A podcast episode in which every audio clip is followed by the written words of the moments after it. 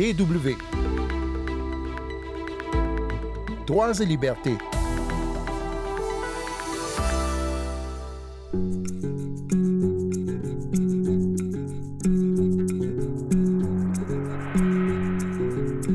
Freedom House est une organisation américaine qui, comme son nom l'indique, tente de mesurer le degré de respect des libertés dans les différents pays du monde. Or, selon son dernier rapport en date, un nombre croissant d'États persécutent leurs ressortissants jugés trop critiques, y compris à l'étranger. Cette semaine, nous allons en parler dans notre magazine et nous intéresser plus particulièrement à Djibouti et au Rwanda. Sandrine Blanchard au micro. Bonjour tout le monde. Depuis 2014, 854 cas ont été recensés par Freedom House de ce qu'on appelle la répression transnationale. Des enlèvements, des violences, parfois même des assassinats de contestataires en dehors du territoire national de leur pays d'origine. 38 États sont mis en cause par Freedom House. Parmi les gouvernements en tête de ce triste classement, il y a la Chine, la Turquie, la Russie, le Bélarus ou encore l'Iran, mais des pays africains aussi recours à ce type de répression par-delà leurs frontières, comme l'Égypte et donc Djibouti ou encore le Rwanda. Michael Abramovitch, le président de Freedom House, estime que, je cite, malgré une prise de conscience accrue du problème, de plus en plus de gouvernements autoritaires tentent d'exercer un contrôle sur leur diaspora et les personnes en exil. Alors on commence par le cas de Djibouti. De par sa situation géographique exceptionnelle dans la Corne de l'Afrique, sur le débouché occidental de la mer Rouge, ce pays frontalier de la Somalie, de l'Éthiopie, de l'Érythrée face au Yémen attire les convoitises de nombreuses puissances étrangères qui y stationnent des militaires. La France, les États-Unis, la Chine, par exemple, sont très présents sur ce petit territoire. Alors les gouvernements ont tendance à fermer les yeux sur les exactions du régime en place, comme l'explique Jean Louchal, responsable de l'Association pour le respect des droits de l'homme à Djibouti. Il est interviewé ici par Carole Assignon.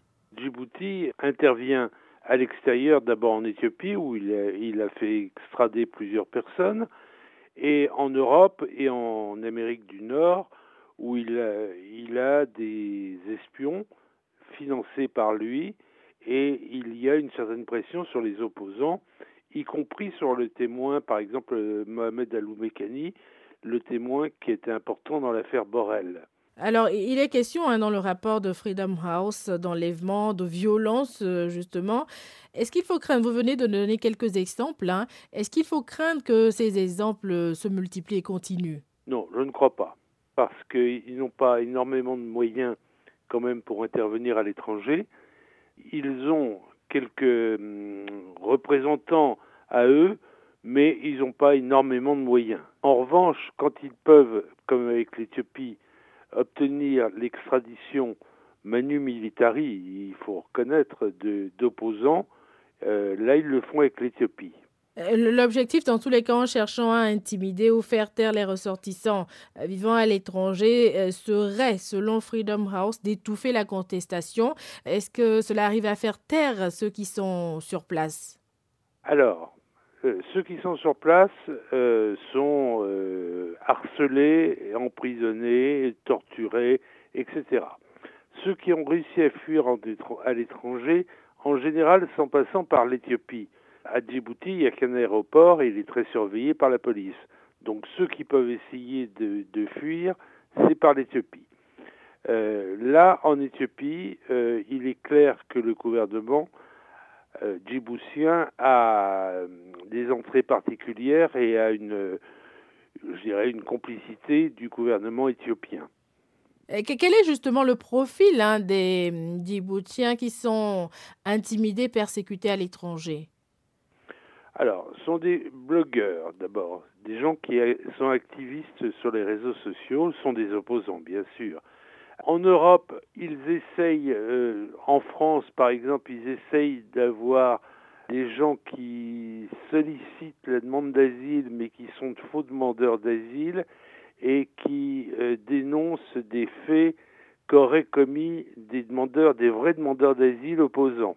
Pour mettre un terme ou freiner cette répression transnationale, Freedom House recommande la mise en place de sanctions ciblées, de restrictions notamment sur l'aide sécuritaire. Est-ce que c'est quelque chose qui peut marcher? Non, je ne crois pas parce que la France est très liée avec Djibouti. La France, c'était le précaré de la France euh, qui avait une grosse base militaire puisqu'il y avait jusqu'à 6000 hommes. Euh, maintenant, les États-Unis sont implantés là-bas, eux, avec 6000 hommes. La Chine en a au moins 2000, on ne sait pas exactement le nombre, mais a construit une énorme base et a construit un port capable de recevoir des porte-avions. Euh, le Japon a 600 hommes. Donc la France ne pèse plus, plus grand-chose et la France est, rame pour essayer de faire signer un accord de défense qui n'est toujours pas signé d'après les informations que j'ai. Du coup, quelle serait la solution pour éviter que les gens, même en quittant le pays en s'exilant, soient toujours victimes de, de répression, d'intimidation? Alors, ce qu'on pourrait faire, c'est qu'il y ait une cellule qui s'occupe des réfugiés et qui prenne en charge les dénonciations d'actes euh, malveillants à leur égard, commis sur des territoires nationaux. Je ne vois pas d'autre solution.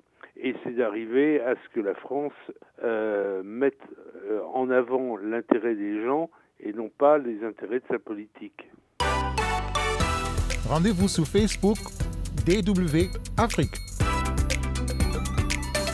Un autre gouvernement qui, selon Freedom House, déploie de grands moyens pour traquer ses opposants, y compris à l'étranger, est celui du Rwanda.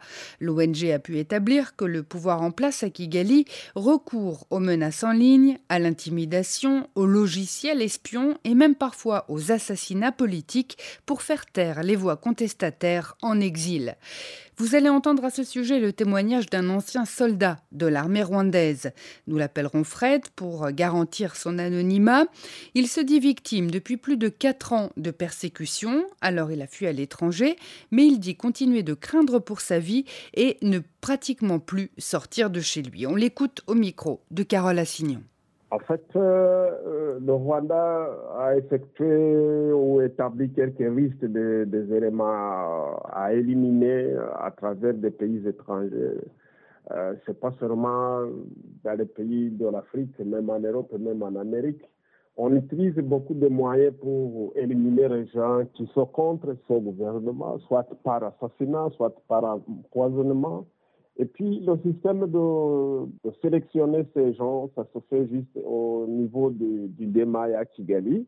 Ce sont les, services de renseignement militaire, c'est comme ça. Alors, selon Freedom House, hein, l'objectif euh, en réprimant, même jusqu'au sein de la diaspora, c'est de de faire taire les ressortissants vivant à l'étranger, de les intimider, d'étouffer toute forme de contestation. Est-ce que dans le cas du Rwanda, vous avez fait le même constat que la contestation est étouffée de cette manière?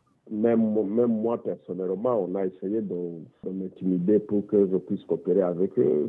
Moi, j'ai refusé catégoriquement, mais beaucoup de gens qui sont à l'étranger, même les ex-milliers armés de l'armée rwandaise de l'État d'Hermana, quelques ministres, quelques députés consorts qui coopèrent avec le FPR à partir de l'étranger. Donc, ils ont fui le Rwanda en 1994 et qu'aujourd'hui, en 2023, on coopérait avec le, FPR. En cas de refus de coopérer avec eux, on va les assassiner, on va les éliminer. Vous, vous êtes vous-même à l'étranger. Est-ce que vous avez fait l'objet de menaces? Pas une même menace. Actuellement, je fais presque 37 mois que je reste à la maison. Je ne travaille plus. Je ne peux pas aller ailleurs dans ma maison. De quoi vous avez concrètement peur?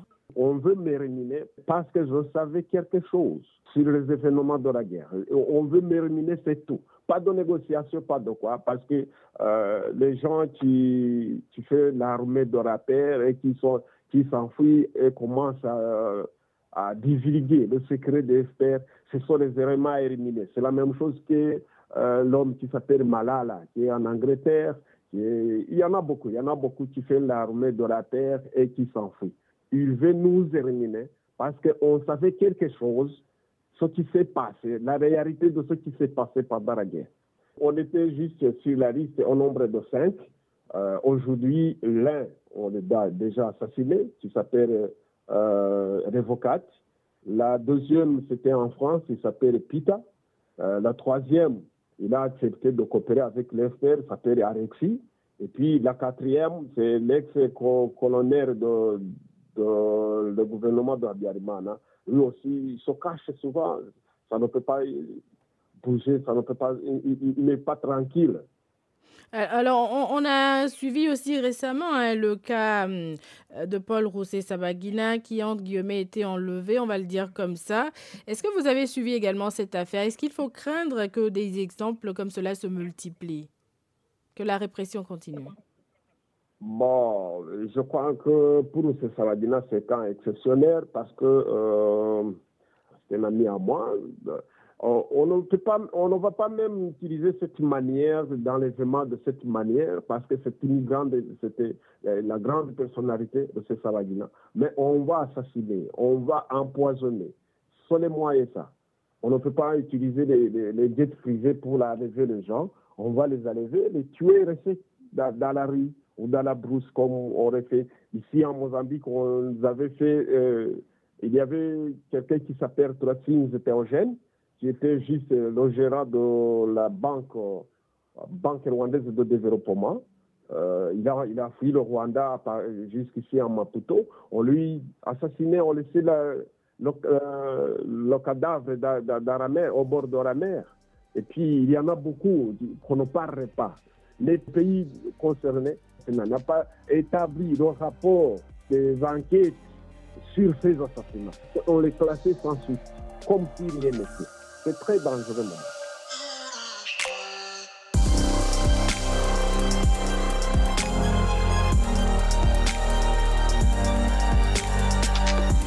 C'est la fin de ce magazine. Un grand merci à Carole Assignon cette semaine pour euh, ses interviews. Si vous souhaitez réécouter ou podcaster Droits et Libertés, allez sur notre site internet www.com/français. On se retrouve la semaine prochaine et d'ici là, ne lâchez rien.